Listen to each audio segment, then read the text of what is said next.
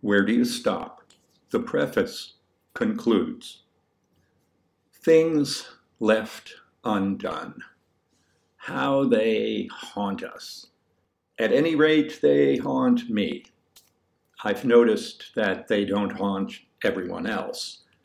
A great many people seem to be able to walk through their days without hearing at their heels the dogged shuffle of neglected duties.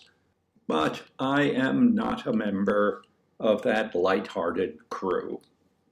The things I ought to have done are there behind me always, each with a hook in me, holding on with a thin but sturdy line dragging along behind me, a nagging reminder of a debt I ought to pay to the past before I pack up and move on to something new. So, it is a happy occasion when I get an opportunity to clip one of those strings and leave a millstone in the dust.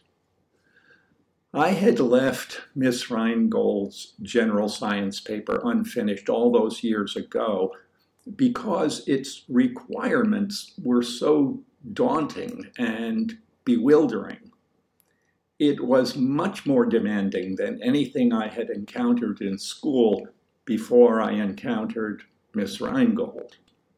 For one thing, the paper had to be quite long, and until she came along, my classmates and I had grown accustomed to working in a shorter form, one side of a sheet of paper with widely spaced lines. I liked that form just fine. I could take in all my work at a glance and check it for the seamless integration of ideas that I worked to achieve. Now I was going to have to blather on about a single subject for far longer than I thought I could. For another thing, the paper had no fixed deadline. We were to turn it in when we thought it was ready for Miss Reingold to read. This meant that we had to impose a kind of discipline on ourselves that none of us was accustomed to. We had to work until the job was finished. But we didn't really know what finished meant. We had never had to decide when a job was finished before. It had been finished when the time was up finished meant no more than ended. Often it just meant that the bell had rung.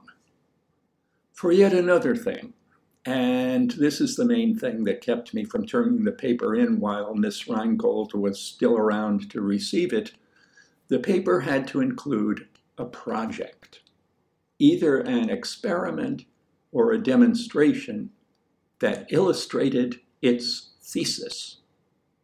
I didn't devise a project that satisfied me until after the school year was over and Miss Reingold was gone. In fact, I didn't even realize that the project I had devised was the project I needed to complete my paper until that morning when I was sitting on the deck with Albertine's parents, remembering Miss Reingold's legs.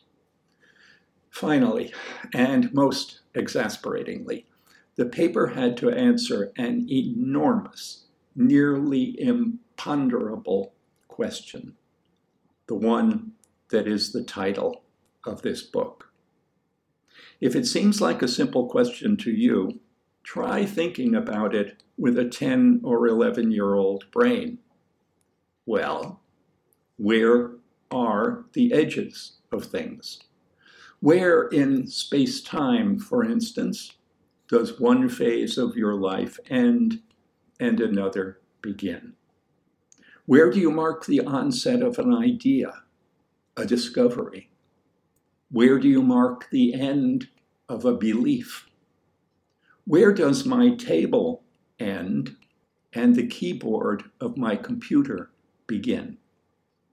Vivian's description of her homemade STM set me to pondering such questions all over again, and that was the start of my work on this book. Or was it? Perhaps my work on this book really started with my work on Miss Rheingold's science assignment. Perhaps it began even earlier. Regardless of when it began, it is now, I think, finished at last. I am astonished at how long this book became.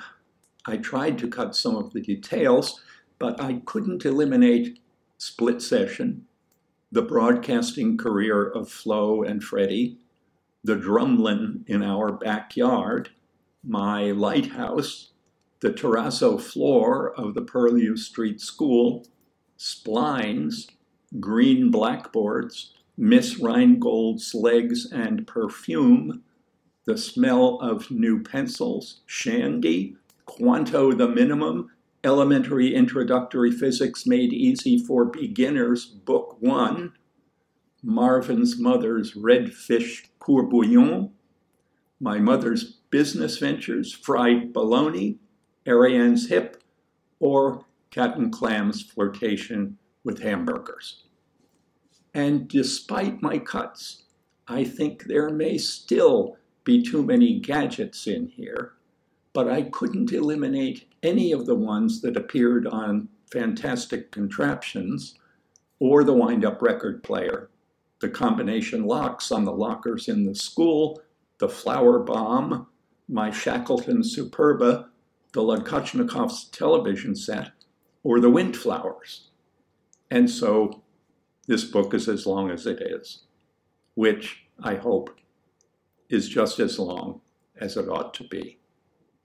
By the way, it has been my habit heretofore to tell my tale in installments of nearly equal length, the length of novellas.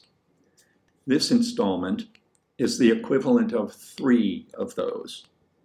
If it actually were three of those, instead of the seamless construction that it is, they would have had the titles Quanto the Minimum, Ariane's Hip, and Night Watchman. You may want to look for the boundaries as you read.